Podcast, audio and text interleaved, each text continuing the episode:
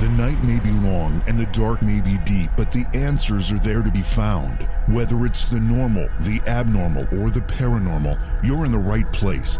Let's go beyond reality. It's Beyond Reality Radio. I'm JV Johnson. Jason is off tonight. He's a little bit under the weather, so I am uh, flying solo. But we've got a great show, so it's not going to be a problem. We've got a couple of guests tonight. We're going to talk about two very, very fascinating topics. The first one will be with Frank Joseph. And Frank has been on the program a couple of times already. In fact, he was here in October talking about uh, his most recent book called Military Encounters with Extraterrestrials. But he's written a lot about history and ancient America. And we're going to talk about Oak Island for the first hour of the program because tomorrow night, Tuesday night, is the premiere of season six of The Curse of Oak Island on History Channel. And it's a program that Jason and I have paid a lot of attention to. It's fun. It's interesting. The whole Oak Island mystery is fascinating. And we're going to talk about that mystery and what uh, Frank thinks is hidden below the surface of Oak Island, if anything, and what uh, the Lagina brothers, who are the focus of the TV show Curse of Oak Island, may find once they actually uh, find something. And um, again, that premieres tomorrow night for season six. And we're going to talk about that in the first hour of the program. The second hour of the program will be de- dedicated to hauntings at Universal Studios. Now, we all have heard of some of these movie lots being haunted by actors and actresses from the golden age of Hollywood. Well, there's some truth to these things, at least the reports. There's truth to the reports. And Brian Clune has written a book about them. Um, he's written several other books about uh, hauntings and ghost stories. And we're going to have Brian on the program in the second half to talk about Universal Studios and what's going on there. What are the employees seeing? What are guests seeing? What studios are haunted? Who are they haunted by? What are all these stories? We're going to get into the bottom of that. We'll also take your phone calls later at 844 687 7669. Now, anybody who's been aware at all over the past hmm, 10 years, maybe even 15, maybe it's 20.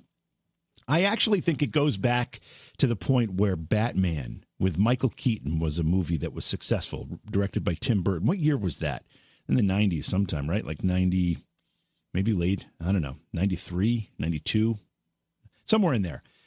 That movie was a hit, and it seemed to start us on a course of superhero movies that uh, continues to this day. And the man who is responsible for more of those superheroes and more of those successes than any other person is Stan Lee. And Stan Lee passed today at the age of 95 years old. Lived a long, very long, uh, healthy, good life. However, um, during that time, he created some of what we would consider now to be the most iconic of our pop culture icons like Spider Man, the Hulk, the Avengers, Black Panther, Daredevil, Doctor Strange, and many, many others, the Fantastic Four, X Men, all of these things are just embedded in our pop culture these days. But they weren't that way a mere 20 years ago. This is a recent phenomenon. I would actually call the last 10 to 15 years the years of Stan Lee. I think he had more influence on our pop culture than anybody. He's he's uh, called by some as the father of pop culture and his legacy will live on. He passed away at the age of 95 today. Rest in peace, Stan Lee. You have entertained us all. all. You're very, you're a creative genius, and uh, we will respect your work and what you've done for entertainment for many, many years to come. So anyway, so we've got a great show lined up for you. Um, in addition to that, I'd like you to stop by the website. It is going to be holiday shopping time very, very soon. And one of the neatest things you can get people on your holiday shopping list is a Beyond Reality Radio coffee mug. Or you can call it a tea mug, or it can be a pencil holder. Whatever you want it to do, it'll serve the purpose. And it's right on the website, beyondrealityradio.com. Just click on the picture of the mug and you can order them right there. Uh, domestic shipping is included in the price. If you're ordering from overseas or across borders, we will uh, have a way for you to contact us so we can work out shipping because it's a little more complicated when you do that. But those mugs make a great gift for anybody on your Christmas list. Also, hey, stop by my uh, Facebook page and give it a like. We're going to get those numbers up there. I'm at JVJ Paranormal, or if you just search JV Johnson, you'll find it as well. But I'd love to have you uh, stop by my page, give it a like, so you can keep track of what's going on. I post a lot of weird stuff. Don't want to miss it. In fact, most people that read my stuff say, "What the heck does that mean?" That's what makes it fun, right? Um, so do those things for me, and uh, I'll appreciate that. Let's see. Let's let's take a break, and when we come back, we'll bring in our first guest of the evening. Again, it's Frank Joseph. Will start the program with us, and we'll talk about Oak Island and the premiere of season six of The Curse of Oak Island tomorrow night on the History Channel. It's Beyond Reality Radio. This episode is brought to you by Visit Williamsburg. In Williamsburg, Virginia, there's never too much of a good thing. Whether you're a foodie, a golfer, a history buff, a shopaholic, an outdoor enthusiast, or a thrill seeker, you'll find what you came for here and more. So ask yourself, what is it you want? Discover Williamsburg and plan your trip at visitwilliamsburg.com. Please support the program. Go to patreon.com slash Johaw. That's J O H A W. Anyway, welcome back to the program, everybody. It's Beyond Reality Radio. I'm JV. Uh, Jason is off tonight. He's not feeling well. He's under the weather. Um, I just want to thank the chat room for pointing out that the Batman film that I mentioned as being the film that kind of launched this, what we would consider wave of superhero movies, was in 1989 with Michael Keaton and, of course, uh, directed by Tim Burton. I think that kind of set the stage. Took a while for it to really catch on, but um, but uh, it did catch on, and Stan Lee was uh, probably the most influential person of that whole uh, phase. And I don't think it's just a phase because it continues to this day. So once again, rest in peace, Stan Lee. Tonight we're going to be talking with a couple of guests. A little late in the program, we've got Brian Clune joining us to talk about the hauntings at Universal Studios. But our first guest is a uh, actually a guest that we had on not long ago. Frank Joseph is an author. His website is ancientamerican.com. Frank, welcome back to Beyond Reality Radio. It's great to have you back so soon. Thank you. It's very kind of you for inviting me. Well, it's it's kind of. I remember when we had you on. I think it was uh, early October when you were with us last, and we were talking about your book, Military Encounters with Extraterrestrials. And during the course of our conversations, the topic of Oak Island came up a couple of times. I remember that distinctly. And when uh, Jason and I were talking, we saw that the premiere of season six of The Curse of Oak Island on the History Channel is tomorrow night, Tuesday night. Um, it got us kind of excited because we both liked the program, loved the mystery and the story behind Oak Island, and thought you'd be a great person to bring onto the program to talk a little bit about this. So let's um, let's open the discussion for in case someone isn't aware of what the story is behind Oak Island, what makes it uh, so intriguing. Why don't we start by talking about that a little bit? Okay, well, uh, for those of our listeners not familiar with this, although I imagine most of them are, or many of them are in any case, it involves a very small island uh, that's only something like about 100 some about 160 acres. Um, it's um, in uh, off the coast of Nova Scotia. I mean, right off the coast. It's 660 feet off the coast. Causeway has since been made uh, so that you can just drive out there instead of paddling out, and it's in Mahone Bay which uh, has about 360 other islands. So it's a pretty obscure little place. And sometime in the late uh, 1700s, um, rumor began circulating that there was a treasure buried somewhere on this little island, and so uh, amateur treasure hunters were going out there uh, from the, the late 1700s on. Um, of course, there was a little thing that got in the way called the American Revolution, sort of disrupted things for a while, and the British were interested in that area. But the first real serious um, uh, quest for this uh, alleged treasure uh, began about 1799 or 1801. Nobody is sure for exactly when, when uh, there was uh, some first real serious look for this treasure. And I'm not going to go through the whole history of uh, the search for this thing, but it got to be very serious, serious to the point where people lost their lives. Literally, millions of dollars have been sunk into the quest for this treasure um, by both amateurs and professionals. Uh, you've had some very famous people involved, like President Franklin Delano Roosevelt before he became president. He was actually a hands on excavator there. He was seriously involved for a number of years. Um, Admiral Richard E. Byrd, which was the greatest polar explorer of all time, he was involved. Uh, people like Errol Flynn and so forth. So there's some really big names associated with this place. And this little island, which has attracted all these people over the years, the treasure, if there ever was anyone down there, has never been found. But a lot, I mean, we're talking about a profuse collection of very provocative evidence has come to light over the past uh, 220 some years, and especially thanks to these two brothers, the Lagina brothers, uh, who are to be given terrific credit for putting their money where their mouth was, and a lot of money, millions of dollars, and they've come up with a terrific collection of fascinating material, which is kind of bewildering, but nonetheless, I think that they are well on the way to identifying the the four questions that they posed at the beginning of their quest for it. Who, what, when, and how was this mystery um, developed? And I don't know about the how end, but I think I have some clues uh, to these other questions. I've been following this enigma myself from the sidelines. I've never been to Oak Island. Um, they're they're the guys that are doing all the hard work, and I'm just sitting on my keister trying to put these things together. But I'm applying the same uh, historical regimen that I apply to my my other work, and um, that historical regimen is this: I do not begin with a theory at all. I begin with the physical, hard evidence, the facts, not speculation, not legend, nothing like that, but what you can really hold in your hands, the reality. And then from the facts only, a theory will emerge. That's the only kind of theory or point of view that seems to be really worthwhile. That's suggested by the material itself. And um, I'm very excited about this as, as much as uh, you are. And uh, I think I've got. Uh, I don't have the final answers. I don't pretend that. I want to see the rest of the series that's going to be playing over the next few weeks. I, I am preparing an article for the Barnes Review, which is a very important historical magazine published in Washington D.C. And that article, that I have to have that submitted by um, the first of the year. So I'm I'm waiting to see what else is brought to light. But meanwhile, I'm doing my homework, and I've been investigating this for quite some time. I wrote an article which is published in my recent book is called Power Places, and there's a short chapter on Oak Island, and um, it's it's based somewhat on that. But my evidence, the evidence that's coming out, is shaping that theory. It's changing it.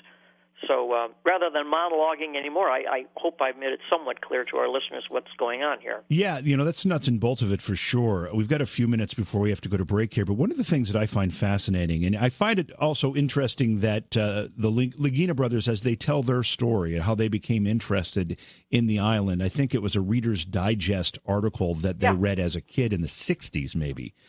And yeah. I I remember um, being in one of my science classes in it, was probably junior high, not even high school, maybe junior high, and our science teacher handed out a reprint of that article and said, "Hey, can oh, you can great. you figure out this mystery?" And at that point, I was bitten.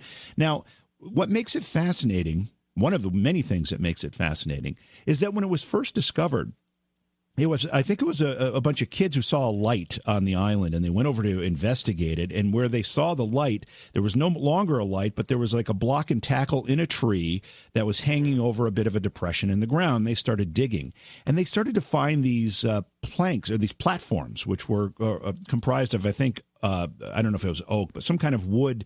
Uh, um, what do you call them? Not branches or something that created a platform every ten feet, and every, every step of the way, they would find another, uh, what would be considered some type of artifact or relic, uh, pointing to the fact that there was treasure if they kept going. But one of the frustrating things, Frank, is that much of that material, there's no photographic evidence of it, and it's disappeared in the course of history. Well, that part of it I've been able to sort out. That is definitely uh, fantasy. Oh, that okay. is not uh, correct. Which part uh, There weren't these kids that followed the lighter. That that did not take place. Oh, okay. That is part of the the legend that's going up. Oh. Uh, however, there is some value in that story. and It is just a story because it reflects the uh, rumors that were going around about people who, very interestingly, why was it that of all those 360 some islands in Mahone Bay, why is it that this teeny little obscure island was singled out for all these rumors of treasure hunting? No, the, fair, the, the story about the block and tackle and so on, that is all, uh, it's a total fantasy. I can't explain how I know that in, in our little interview here. It would take up too much of our time, and I think we have better things to talk about. But the, and that's not really that important. The important thing is is that uh, a fellow by the name of McGinnis, uh, he definitely didn't. I wouldn't say it's a scientific expedition he launched, but it was a very reasonable one.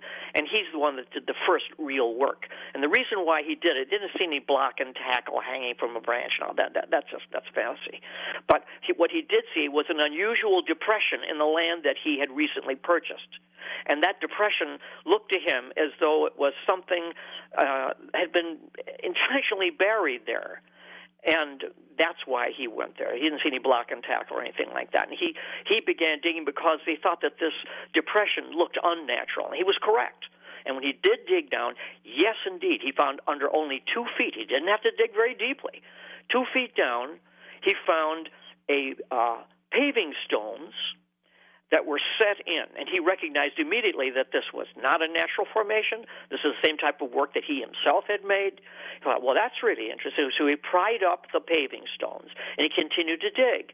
And he found out, and make a long story short, that there were alternating uh, platforms of logs that were laid out as platforms for 10 feet, every 10 feet.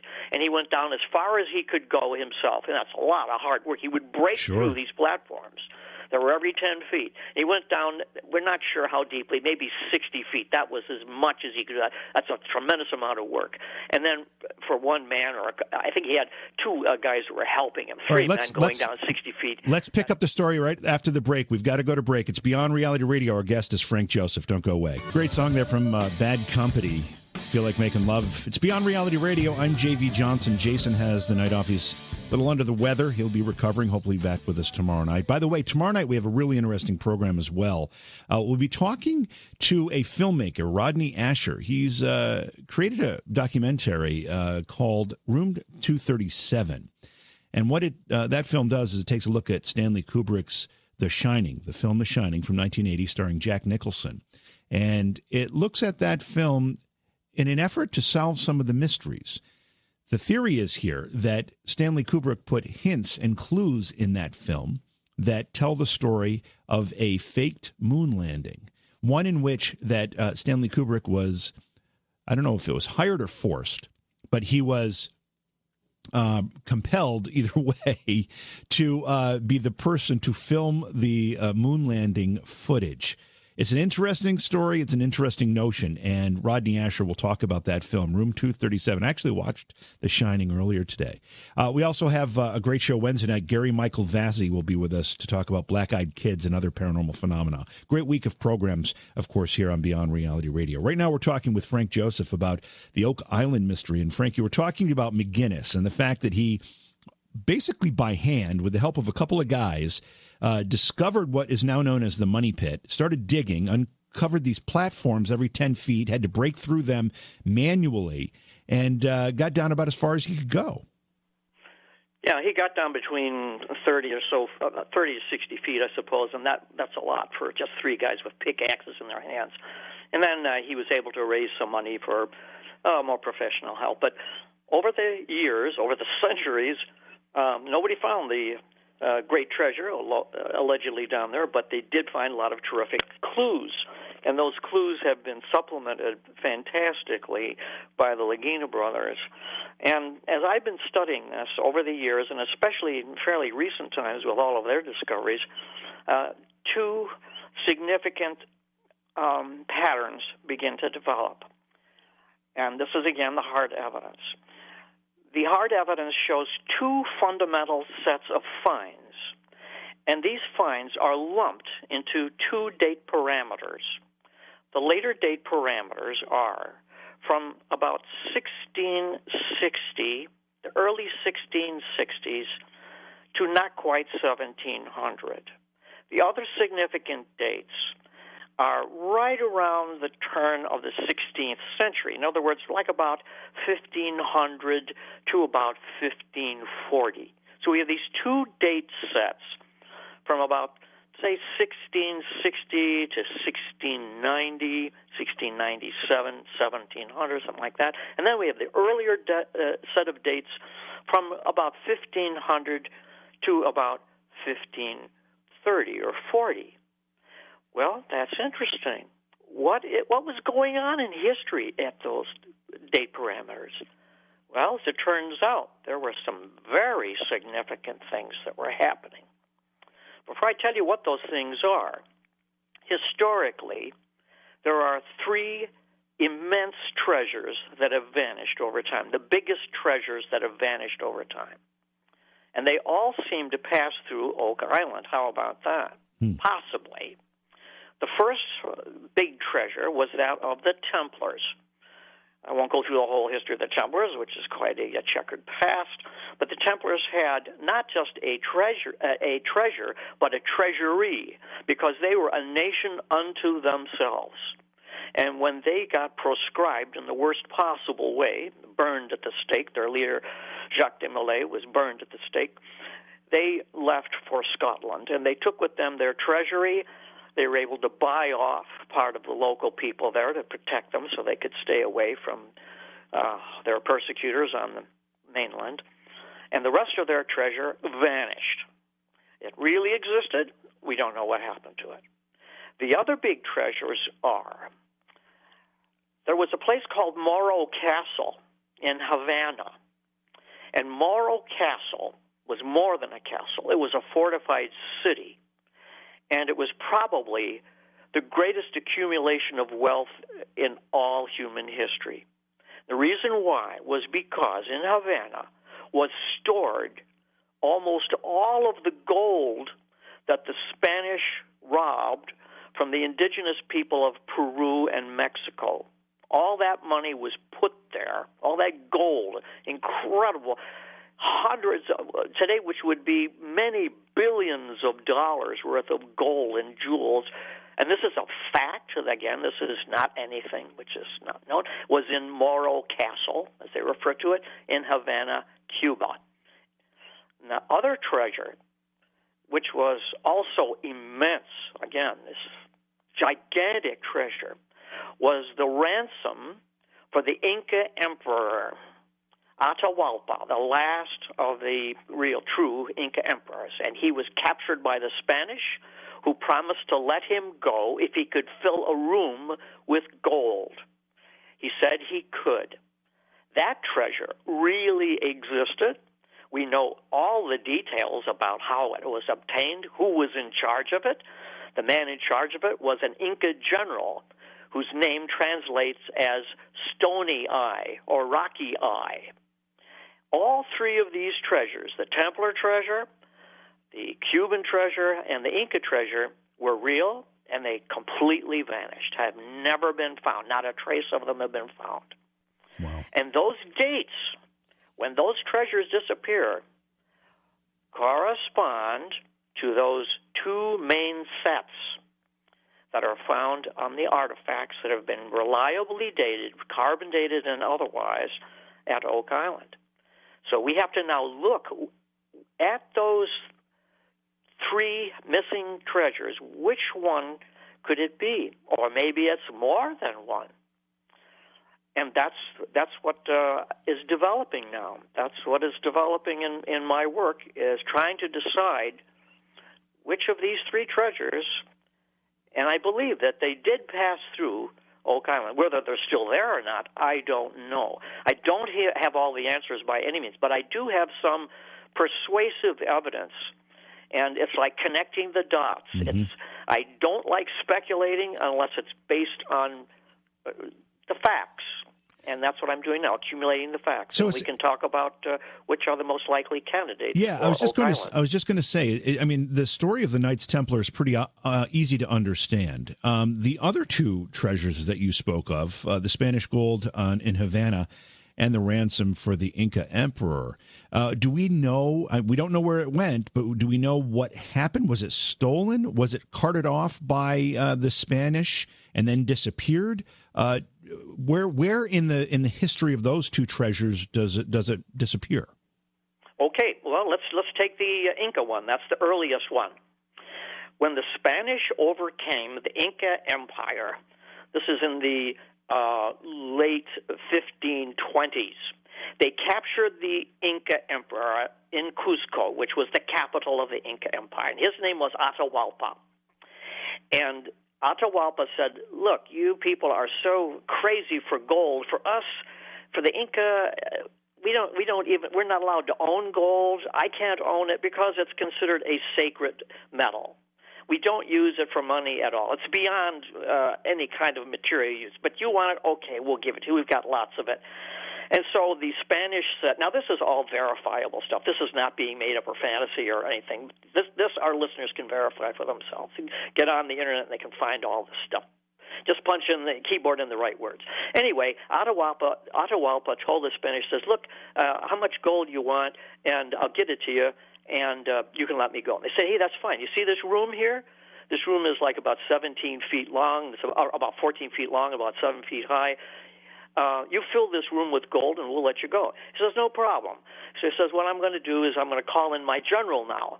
And the general's name in English was, I said, Rocky Eye or Stony Eye. Probably had to do with his uh, commanding for, uh, uh, appearance, you know, his behavior. And so Atahualpa says, hey, look, Stony Eye, uh, I'm giving you an order. Uh, I want you to go to, to Quito, Ecuador because in Quito, Ecuador, that's where we store most of our gold. That's in a, it's in a sacred uh, temple or series of temples, and I want you to go down there and come back with enough gold to fill this room. So uh, General Stony Eye says, uh, "Aye, aye, sir, no problem. I'm, I'm taking off right now." So the Spanish say, "Okay, we agree to this." Now, it's not an easy journey going from 14,000 foot elevation in the Andes in Cuzco all the way down across Peru and into Ecuador and Quito and getting all this gold together and coming back. It takes time. So the general Stony Eye takes off and he's on his way down there. And the Spanish are getting more and more nervous the longer that this takes. And uh, they're saying, you know, your your your boy is gone for a long time. He better come back pretty soon uh, because we don't know how long before your natives get too restless, and there's only a couple hundred of us, and there's millions of you guys. You know, we've got uh, we've got guns and stuff, but uh, you know, there's more of your people than we have bullets. You know, so they're getting nervous. Meanwhile, General Stony Eye, he is accumulating all the gold in Ecuador. He's getting it all together. He's getting his caravan together to come back in time and to rescue his emperor, Emperor Atahualpa.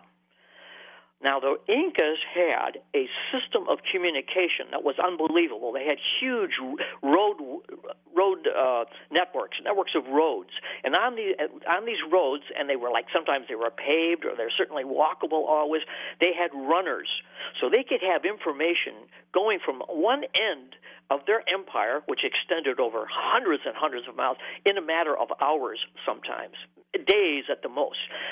Well, General Stony Eye has got his treasure together. He's just about to take off. He's leaving Quito, Ecuador. He's just leaving with his caravan when a runner, a messenger arrives and says, Guess what? The Spanish killed Atahualpa. They got too nervous, they got too scared, and they garroted him. In other words, they made him sit behind a post, they put a leather thong around his neck, and they strangled him to death. And they said, and so the the general says, oh boy, they didn't wait. Meanwhile, now the Spanish, all this happens real fast now. The Spanish general in Ecuador, he hears about that, and he goes to General Stony Eye and says, We want all that gold. General Stony says, Why should I give you this stuff? You just killed my emperor. Well, a battle ensues, a major battle ensues. Emperor Stony Eye, he loses, and the Spanish capture him and they say, Where is that gold? We'll let you go if you tell us where that gold is. And he says, No, you tried that before I'm the emperor. You're not going to let me go. And so they torture him. They torture him, lingering torture, and he never, uh, uh, General Stony Eye never discloses where that gold is. The hmm. Spanish go nuts. They virtually dismantle Ecuador. They certainly dismantle Quito looking for that gold. They go to a mountain where they think it's hid. They reduce that mountain to uh, hardly more than a hill looking for the gold. They search for that gold for more than 50 years. They don't find a trace of it. Utterly gone. Doesn't appear anywhere. Actually, for more than 100 years, I think even to this day, people are still looking for the lost Inca treasure which was, was huge. It's completely disappeared. All right, let's take a break. And when we come back, we'll continue our conversation with Frank Joseph. We're talking about what may be buried on Oak Island as the premiere of The Curse of Oak Island takes place tomorrow night or Tuesday night on their History Channel. It's Beyond Reality Radio. I'm JV Johnson. We'll be right back. Well, as I suspected, we're going to run out of time pretty quickly here. Uh, we're talking about The Curse of Oak Island, or the mystery of Oak Island, if you will. It's a little island up off of the Nova, Nova Scotia coast with Frank Joseph. Frank has been a guest on the program a couple of times. Frank, we're going to run out of time here pretty quickly, so I want to get to some some um, some nuts and bolts questions here. Uh, okay. Do you think the treasure, whatever it is, whichever these theories that it turns out to ha- have been the correct theory, do you think it's still there? I don't know. To be honestly, I do not know. And do you think that um, the Lagina brothers, who have, I from from what I understand and from what I've seen, have put more time, money, and effort into this search than any of the other treasure hunters prior to them or excavators prior to them, do you think they're going to come up uh, with any kind of evidence that will, if not be the treasure itself, will at least solve the mystery for us as to what was there? I think they'll contribute to it at the very least. And do you think that we are going to ever solve the engineering riddles that seem to have plagued anybody who's tried to hunt this treasure? And, and part B of that question is does the technology of any of these particular groups that you outlined as could have been the, the folks who hid treasure there, does it uh, rise to the level of what has been found with these uh, flood tunnels and, and the platforms and the booby traps and all of that that has been uncovered in this uh, treasure pit? Absolutely. So that doesn't surprise you at all? No, no. You have to understand that the Incas and their predecessors were expert miners, that they had developed mining techniques far beyond their own time. They were completely capable of building something like what we find at Oak Island. So were the British Marines, the ones that were involved in the war against Cuba. Um, they were also totally conversant in this sort of work, and uh, certainly so were the Templars, who were noted as being uh, excellent engineers uh, and worked in subterranean formations. So all three of those cultures are outstanding in that direction. Of the three groups, of the three uh, possible treasures that you outlined in your research, which do you think is mm-hmm. the most likely to be to either be there or have been there? The British. And, and that would have been which which of the treasures? The Knights Templar treasure? No. Um, I I do not rule out the Knights Templar. I don't rule out the Incas. It's possible, but at this point, it appears that the uh, British, who were engaged in their uh, siege of Morro Castle in Havana. Okay. They were the ones who Makes went sense. to Oak Island and had their treasure there. Gotcha. Okay. Um, we're almost out of time, but I wanted to give you a minute just to let us know, um, you know, what you've got on your plate. You're always working on something. Your list of works reads like a library. you've done so oh. much, so much stuff. What have you got coming up? Well, uh, I'm working, of course, on this article about Oak Island that I mentioned, but uh, mm-hmm. at the same time, I'm working on a new book, and this is about uh, great inventions of the ancient past. And it turns out that the civilizations of thousands of years ago came up with a technology which matches ours in many regards and even surpasses it in a number of different uh, specimens or examples. And uh, that's the book that I'm working on now. Well, we'd love to have you back on the program when that book is released. Also, if there's any major find at uh, Oak Island, uh, we'd love to have you comment on that as well. Oh, well, I would uh, enjoy that very much. It's a work in progress, that's for sure. And your website and where people can follow your work and get a hold of your books. Well, uh, they can best get my recent book, uh, which talks about Oak Island. That's called Power Places. That's at Amazon.com. If they want to reach me for anything or see some of my other work, uh, they can go to AncientAmerican.com. Great. Frank, thanks so much for being uh, with us and agreeing to come on on short notice. We really appreciate it. It's a great conversation. Very grateful for the opportunity of having this great discussion with you. All right, Frank Joseph. Again, the website is ancientamerican.com. You can get a whole bunch of information there or check out his books on Amazon. It's Beyond Reality Radio. When we come back after the break, we're going to have our second guest of the evening. That'll be Brian Clune, and we're going to be talking about hauntings at Universal Studios. Looking for our guest's book? Go to amazon.com slash shop slash JVJ Taps. Jason has the night off. He's a little under the weather. He's healing up and should be back with us tomorrow night. We've got a great show for you tonight. Uh, we want to thank once again Frank Joseph for being on with us. That was short notice. But we did want to talk about uh, Oak Island before the premiere of season six of The Curse of Oak Island on History Channel tomorrow night. Jason and I both really enjoyed that program and we love the mystery of Oak Island. It, it, the story itself is fascinating. But in the second part of our program tonight, we're going to have Brian Clune join us in just a minute. He's a historian for Planet Paranormal, and we're going to be talking about a book that he's written about haunted Universal Studios. Very interesting stuff coming up on the program. First, I'll remind you that tomorrow night is another interesting program. If you've seen the movie The Shining, if you've uh, paid attention at all to the conspiracy theories that talk about the moon landings and the fact that one of two things may or may not have happened, the theories go that the moon landing, one theory is that the moon landings themselves were just faked, never really happened. Another theory is that the landings themselves actually took place, but the footage that was seen live on television at that time was actually faked footage because the U.S. government, particularly NASA, did not want um, a disaster to unfold on live national television, not even national, international, is being watched around the world. And they feared that because it was such a risky endeavor, that there might be something catastrophic, and they did not want the uh, chance of that being shown and being an American failure on international television. So either way, either of those theories uh, points to the fact that the footage that was seen on television of those moon landings and has been seen very uh, often since uh, was faked. And one of the people that was said to have been capable of and possibly the person responsible for that footage is Stanley Kubrick. And he had a film uh, that you may or may not have heard of called The Shining, which is a great film in my estimation from 1980. And there's a theory that that film is not only a Stanley Kubrick classic, but it's also a film that uh, Kubrick used to put hints and clues uh, as to what ha- had actually happened and the fact that he was responsible for this faked Apollo footage. And the guest we've got on tomorrow night has uh, produced and uh, directed a documentary about that very topic. It's called Room 237. Our guest, his name will be is Rodney Ascher, and he'll be on tomorrow night. We'll be talking about all that.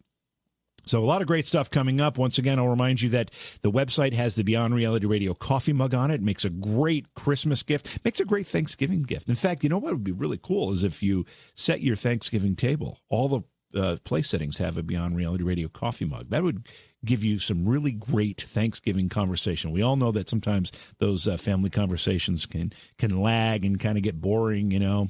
So that would be a great conversation piece for your Thanksgiving dinner table. Anyway, let's um, let's take a quick break. When we come back, we're going to bring Brian Clune into the program. He is a historian for Planet Paranormal. We're going to be talking about his most recent book that is uh, t- that talks about haunted Universal Studios. It's going to be a great discussion. It's Beyond Reality Radio. The phone lines will be open at 844-687-7669. Don't go away. We've got a lot more coming up. Welcome back to Beyond Reality Radio. JV Johnson here with you tonight. We are about to be joined by Brian Clune. Brian is a historian for Planet Paranormal. He's written a book about haunted Universal Studios, among uh, other books, including Hollywood Obscura and California's Historic Haunts, Ghosts of the Queen Mary, and others. And uh, Brian, welcome to Beyond Reality Radio. It's great to have you on with us tonight. All right, it's a pleasure to be here. So the first question I have for you is: How long have you had an interest in and be and been writing about uh, the paranormal? Well, um, I've had an interest in the paranormal for quite a while, um, but we started writing the books a few years ago. Um, it kind of started off as a way for us to keep track of some of our investigations, and we sort of expanded on it um, to include a, a detailed history of the places that we'd go to, and then it just sort of expanded from there. And are you a, would you consider yourself a paranormal investigator or a ghost hunter of sorts, or are you just a researcher? Uh, no, uh, we're a paranormal investigative team as well as uh, you know writers. And you've been to a bunch of places. Obviously, by the list of places that you've written about, I'm assuming that you're West Coast based, um, Queen Mary being one of those. Correct. Um, I live a very short distance away from the Queen Mary, and uh, we pretty much travel up and down the state, um, trying to, you know, uh, we do home cases, we do historic locations, uh, kind of, the, we run the whole gamut of uh, different investigative uh, areas. So when we talk about Universal Studios, um, I'm not familiar with how it's you know th- what that specifically means when it comes to California. Is that an amusement park? Is it a combination amusement park film studio? I mean, I know Universal Studios has been out there for a very long time before there were uh, amusement parks. So give us the lay of the land about what we're going to be talking about here. Well, Universal Studios um, is actually the movie studio that pretty much started Hollywood. Uh, there there were other studios at the time that were producing movies, but when Carl Laemmle came to California from the East Coast and started Universal Studios, it was Universal that pretty much put Hollywood on the landscape. Um, and Carl was kind of an interesting individual. One of the things that he brought to the movie studios was he allowed people to come in and watch the movies being made. He would actually encourage them to cheer for the heroes and boo the bad guys. And that went on until the advent of uh, talking pictures. And once sound came into the picture, they sort of had to pull back from allowing people to to come in and watch the movies. But it was basically Universal Studios that started Hollywood. I'm going to say. Yeah, and I, and then I'm sorry to interrupt. I'm very, very familiar with uh, with their early horror work because I'm a horror film fan. Obviously, Universal's stable of monsters in the 30s and 40s included uh, Dracula and Frankenstein and the Wolfman and the Mummy, and the list goes on and on. That was one of their strong suits, but it wasn't the only thing they were doing. It, wasn't the only thing, but you you you can't really talk about movie monsters without bringing Universal into it, and they sort of made the genre what it is today. Um, and one of the things that I always found kind of interesting about the uh, Universal monsters is they always kind of gave them a human aspect and almost made the audiences want to root for the monsters rather than just hate them, if that makes sense. Uh, Frankenstein's monster is kind of uh, one of the ones that I always mention because of the fact if you look at the way Mary Shelley wrote the Frankenstein's monster, what we see on Universal's uh, films is completely different, and they sort of made the Frankenstein monster almost childlike to kind of give empathy towards the monster. Right.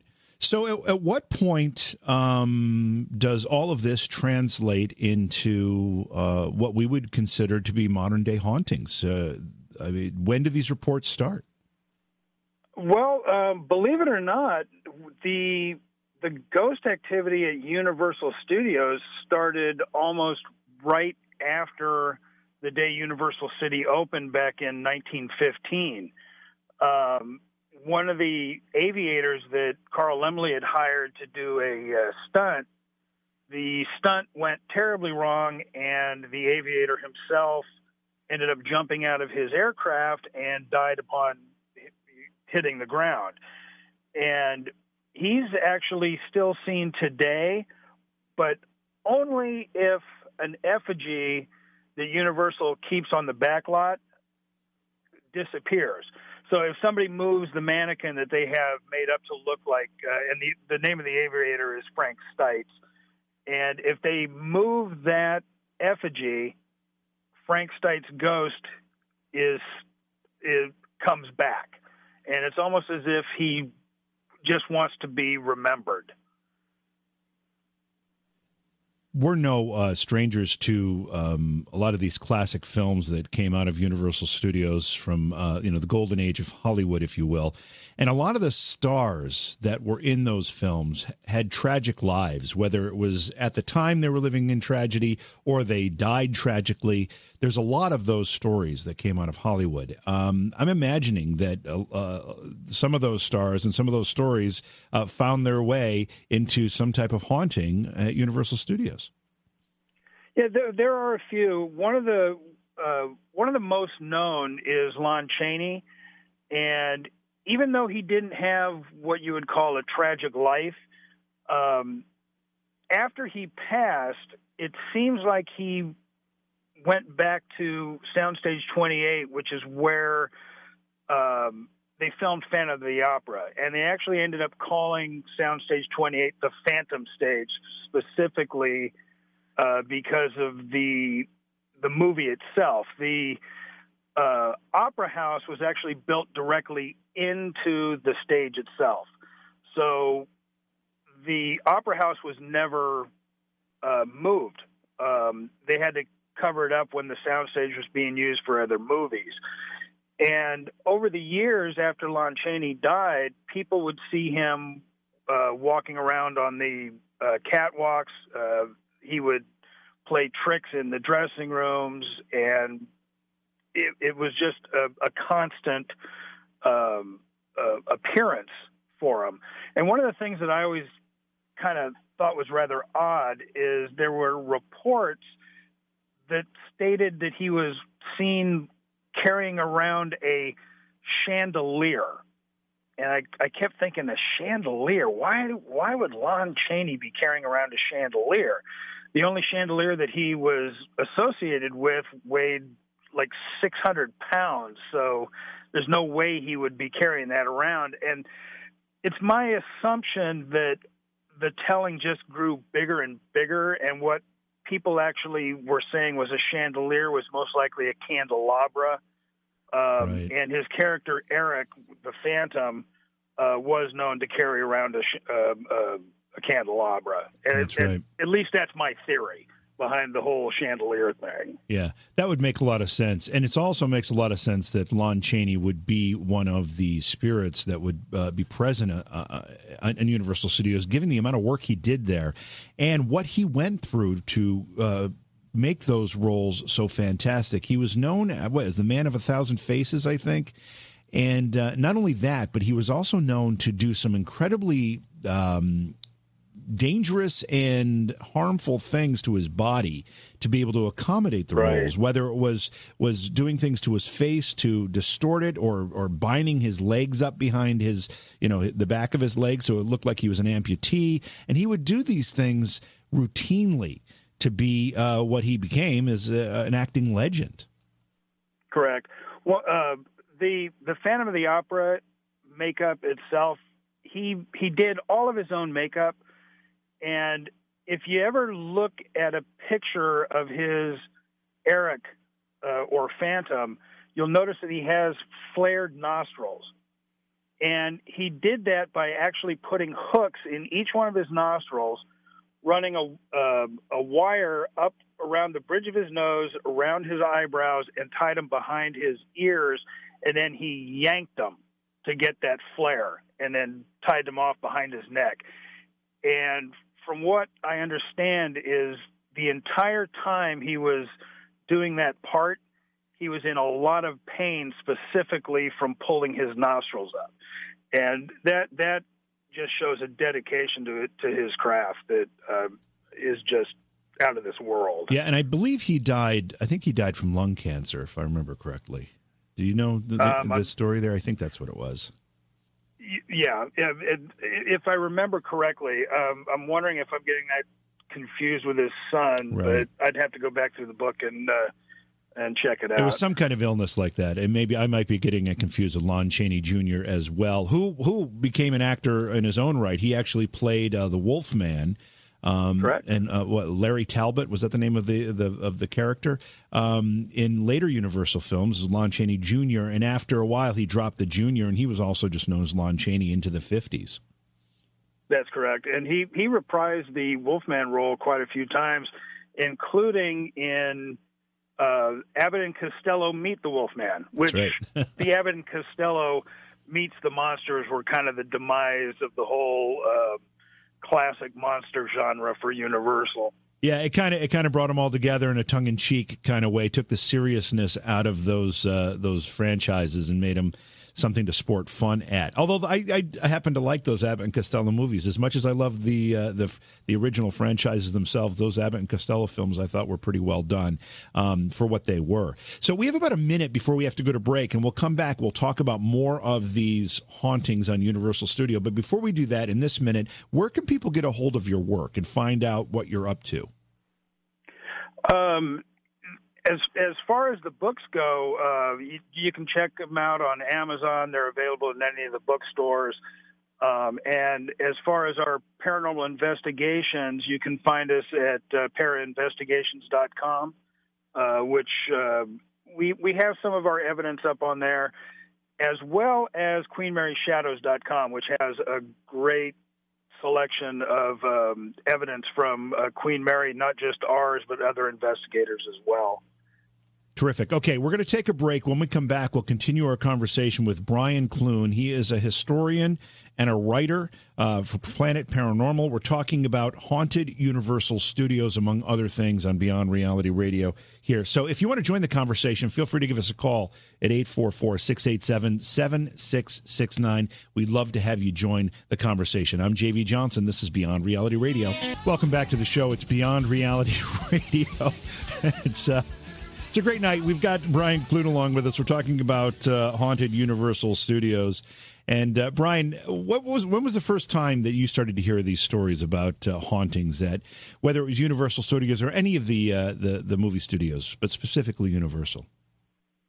Uh, believe it or not, for me, it was when I was a kid. Um, my mother used to take us to Universal Studios, and back th- this actually started back in the 60s um, when they started doing the uh, glamour tram tours as they were called and they would basically just run you through the back lot uh, they would let you get off the tram and you, you they'd walk you through uh, Lucille Ball's dressing room, some of the other dressing rooms, uh, Prop Plaza, and things like that. And I remember hearing about Lon Chaney was the first one, which is one of the reasons why I think I keep bringing him up because he's he's one of the first ones that I ever heard about as far as his ghost being at Universal Studios. And then after Lucille Ball passed away, I remember hearing stories about her coming back to her dressing room, uh, among other places. It seems like Lucy kind of gets around. Uh, her her spirit's seen in a few different places, including Paramount Studios, which is where uh, Desilu Studios originally started. Uh, they uh, Lucy and Desi owned the Hart Building, which is actually on the Paramount lot. So uh, I actually remember hearing stories about ghosts when I was a kid from Universal Studios, and this is before they actually had uh, what they have now, you know, an amusement park. Back then, it was just a right. studio tour. What did the uh, What did the employees say? Did you get to talk to any of them about any of these stories? Well, believe it or not, every one of the ghost stories in the book is directly from an employee of the park. So, so that was know, the source. It, um, so that's the source then. That's the source. Wow. Correct. Um, most of them didn't want to go on record, so uh, we don't use any employees' names uh, in the book. But every story is from one of the employees. There, there is one name that we do use, and that is Sid Schultz. He actually wrote the foreword, and he was an employee. He actually played uh, the deacon in the Waterworld uh, show there, and uh, I'm I'm extremely jealous because he actually did get to investigate Universal Studios wow. back in the day, and I I'm just extremely jealous about that because I would love to do that at least once. What is um, what is City Walk? I've seen some notes about City Walk. What is that, and why is it significant in this significant in this discussion? Well, C- City Walk is actually outside of the park proper. So people can just go to City Walk whenever they want without having to worry about paying to get into the amusement park area. And City Walk has um, a lot of stores, shops, restaurants. Uh, they used to have some nightclubs there. And when I was doing research for the book, I found it kind of unusual that City Walk has quite a few ghosts itself. It's the newest section of Universal uh, City. Uh, it was built back in the 90s, um, kind of as a way to um, bring more people to Universal City to make to help it compete with uh, Magic Mountain and Disney and Knott's Berry Farm. And it just kind of surprised me to find out that there are are a few ghosts there as well. Um, so you, you don't actually have to go into the park itself to have fun and maybe do a little bit of paranormal investigating yourself. Have visitors to the parks, and I know you you've, you've got your source material was primarily employees, but have visitors to the parks uh, been vocal about things they've seen, or is it primarily primarily just the employees that have seen this stuff? Well, I can't really talk about uh, the guests. Um, again, anything that I heard that one of the guests said came from an employee, and you know it, it's kind of hard to I, I, we did talk to a few people as we were doing some investigating um, and research, but a lot of them, it, it, it, was their first time there, so they didn't have a whole lot to say, and a lot of them didn't really want to talk to us because they were they were at the park, you know, there to have fun. So we did hear um, some stories from employees about certain things that happened to guests while they were there, but it's all secondhand. Has anybody ever been hurt or scared to the point where they ran off screaming or had to leave the park or leave the studios uh, because they were so frightened? Well, I, I wouldn't say ran off screaming, uh, but there have been a couple employees, uh, specifically from uh, the Halloween Horror Nights. Um, there there are a couple mazes in the back lot, and there have been a few employees uh, that were afraid of a uh, like Frank Stites is one of them. He's the aviator. Um, when they found out that what they were seeing was most likely a ghost and not another one of the scare actors, um, they refused to go back to work in in that particular area. Uh, there's another maze that is right by the uh, the mummy ride on the lower lot and there's apparently a deceased scare actor that comes back into that maze to do his job. Uh, so he will come back and act as a scare actor while the maze is going on. And there have been employees that, that have just been in sheer amazement at how well this scare actor that and that's what they believe it is um, is doing his job, and then they find out, well, there was no scare actor in that area where they were. So mm. a couple of them have refused to go back in, but I haven't really heard of anybody, you know, uh, leaving in fright. All right, let's um, let's see if we can, um, let me just see if we can get a, a listener call or two in here. This is John in Florida who has a question. Hey, John, welcome to the show. Hi, thank you. Um, do you think they're attached to the location or a movie prop or the scene? Oh, great question. You know, yeah, great question, John. Well, there there are some of the spirits that we know are attached to the location. Lon Chaney is a good example of that. He was attached to Soundstage 28, and now that Soundstage 28 has been torn down, we're wondering if Lon Chaney may not be one of the ghosts in the Transformer ride area, which is actually part of what the old Soundstage 28 was. There is uh, a little girl who haunts what is now the Simpsons ride, and it said that she passed away when that ride was the Back to the Future ride.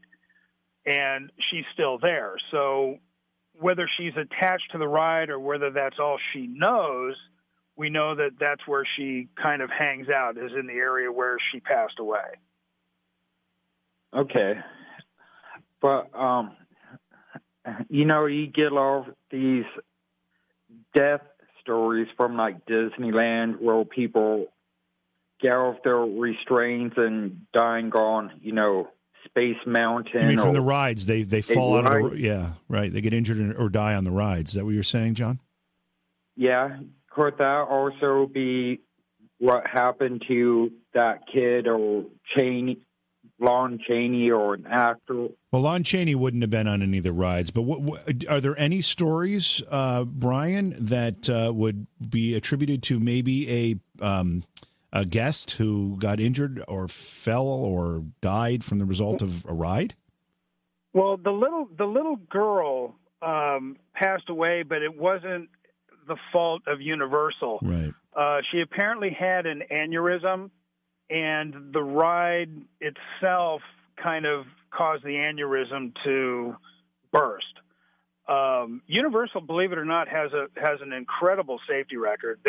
There, are there you know there there are injuries now and then, but none, none have related uh, into death. So um, it's it's kind of hard to say whether that's any of the reason that some of the ghosts that are there are there. We we believe that they're old employees of the studio, not of the amusement park, that are still basically there because that's that's what they loved. Uh, as an actor, you know, might be just really into his craft.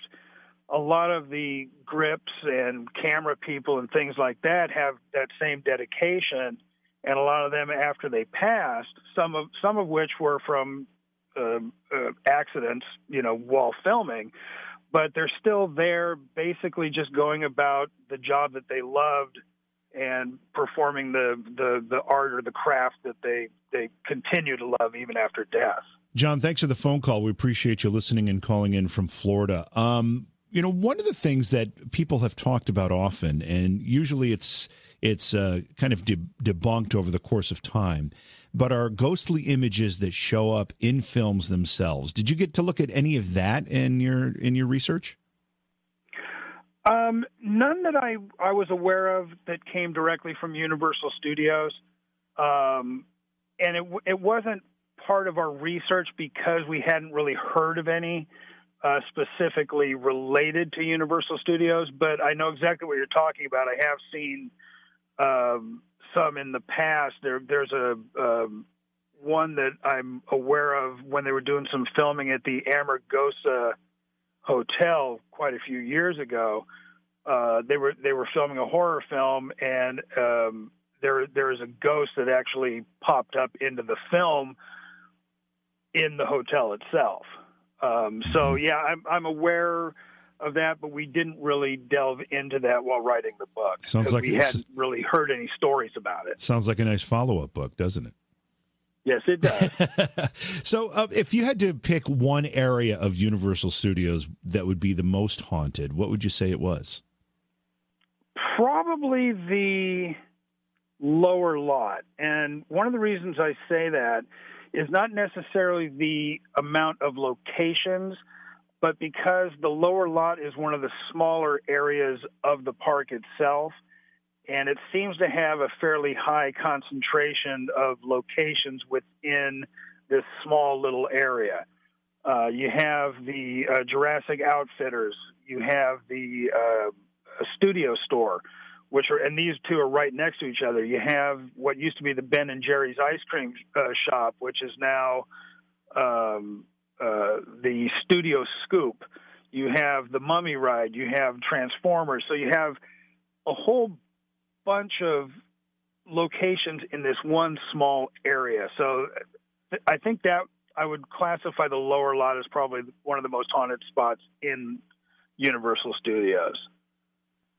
Now, we mentioned um, Lon Chaney, you mentioned Lucille Ball, you mentioned the aviator that lost his life on the lot. Um, are there any others that stick out to you that are just particularly interesting stories? Uh, Alfred Hitchcock, I think, is it, it's one of my favorites. It seems that uh, Steven Spielberg inherited Alfred Hitchcock's old office when uh, he he created Amblin Entertainment on Universal Studios. Mm-hmm. And as he was working, he started to get this feeling that somebody was looking over his shoulder and watching his work. And he came to the realization he's like, well, wait a minute, I'm in Alfred Hitchcock's offices. We all know Alfred Hitchcock was kind of a hard person to deal with and liked to kibitz. So he came to the realization that it was Alfred Hitchcock that was kind of looking over his shoulder. And um, it got to the point where he just couldn't deal with it anymore, and he actually moved out of those offices. Oh wow! Just because he he was tired of Alfred Hitchcock basically trying to you know tell him what to do. well, it seems like if if you're a director, particularly if you're earlier in your career, um, and you had somebody like Alfred Hitchcock offering some uh, um, unsolicited advice, it might be something you want to listen to. I mean, he, yeah, Alfred Hitchcock might want to take the advice. Yeah, he was no slouch. You know, he's got he had quite a lot of success. Um, well, that, that's that's really interesting. Okay, so we've got about a minute left here. Again, I want uh, people to be able to find your books and keep track of, of what other work you're doing. I don't know if you if you make appearances or you speak or you do any of those types of things as well. Um, we do uh, a lot of uh, lectures at some of the, the colleges in California, and then every once in a while we'll, we will do a speaking engagement at a Paracon or one of the Halloween conventions. Um, but other than that, we you know we just like to uh, we just like to write, investigate, and uh, try and have a good time. And if you don't mind, uh, in the short time we have, I just need to uh, give a shout out to my co-author Bob Davis. Um, I should have mentioned him at the very beginning of the show, but um, Bob wanted to be on the show with us tonight, but he had uh, other things uh, that he had to do. But I just want to give a shout out to my co-author Bob Davis. Oh yeah, and, of course. Yeah, of course. I wish he was here. Yeah. Now, you've got uh, three websites, too, that I have listed anyway parainvestigations.com, queenmaryshadows.com, and planetparanormal.com. You work with all of all three of those. Correct. Uh, uh, Para Investigations is our team website. Uh, Queen Mary Shadows is uh, naturally just all Queen Mary um, uh, uh, stuff uh, evidence and things like that. And then planetparanormal.com is our archived radio uh, show website where you can go and listen to uh, different uh, paranormal uh, radio shows from the past, UFOs, uh, ghosts, uh, you name it. We have it on there. Awesome. Hey, Brian, thank you so much for joining us. It's fascinating discussion. And next book you have have out, make sure you contact us. We'd love to have you back on. I definitely will, and I, I, I just want to thank you for having me again. It, it was absolutely fantastic. Thank you so much. Okay, once again, it's Brian Clune, and the book that we were talking about is Haunted Universal Studios. We're going to take a break. We'll come back and wrap things up. It's Beyond Reality Radio. I'm JV Johnson. Don't go away. All right, welcome back to the show. It's Beyond Reality Radio. I'm JV. Thanks for being here tonight. Jason was um, off sick, but he'll should be back with us tomorrow night. We've got a great show tomorrow night, talking with Rodney Ascher, who is a filmmaker maker whose uh, debut was the uh, documentary Room 237, which took, takes a look at uh, Stanley Kubrick's The Shining, and it looks at it and it talks about some clues and some hints that Kubrick left in that film to indicate that he was involved in a bit of a conspiracy. And we'll let you uh, listen to the program to figure out what that's all about. But that's tomorrow night's program. And then on Wednesday, Gary Michael Vazzi will be with us and we'll talk about black eyed kids and other paranormal phenomenon. A lot coming up. Uh, we got the shark with you Thursday night because I'm on my way to Hudson, Ohio for uh, Dark Xmas. If you want to find out more information about that event, I'll be there with Rebecca Foster. Uh, just go to darkx-mas.com. You'll see there's a bunch of celebrities, um, including Rebecca and I, will be there. We're doing a panel and a psychic gallery reading, I believe, on Saturday at uh, 2 o'clock in the afternoon, something like that. Anyway, check it out on the website. Thanks for being here. We'll check you all out tomorrow night. It's Beyond Reality Radio. Have a great night. Beyond Reality Radio is hosted by Jason Hawes and JV Johnson and produced by Alexandria Johnson and Slick Eddie Edwards for Entercom Radio. Beyond Reality Radio is distributed by Westwood One Radio Networks. Stop by our Facebook page and say hello. Follow the hosts on Facebook as well. For Jason Hawes, follow at jasonhawes.taps. For JV Johnson, follow at JVJ Paranormal. If you'd like to be a guest on Beyond Reality Radio or you have a suggestion for a guest, contact Slick Eddie Edwards at slickeddieedwards at gmail.com. Be sure to visit our chat room as well at beyondrealityradio.com. Thanks for listening.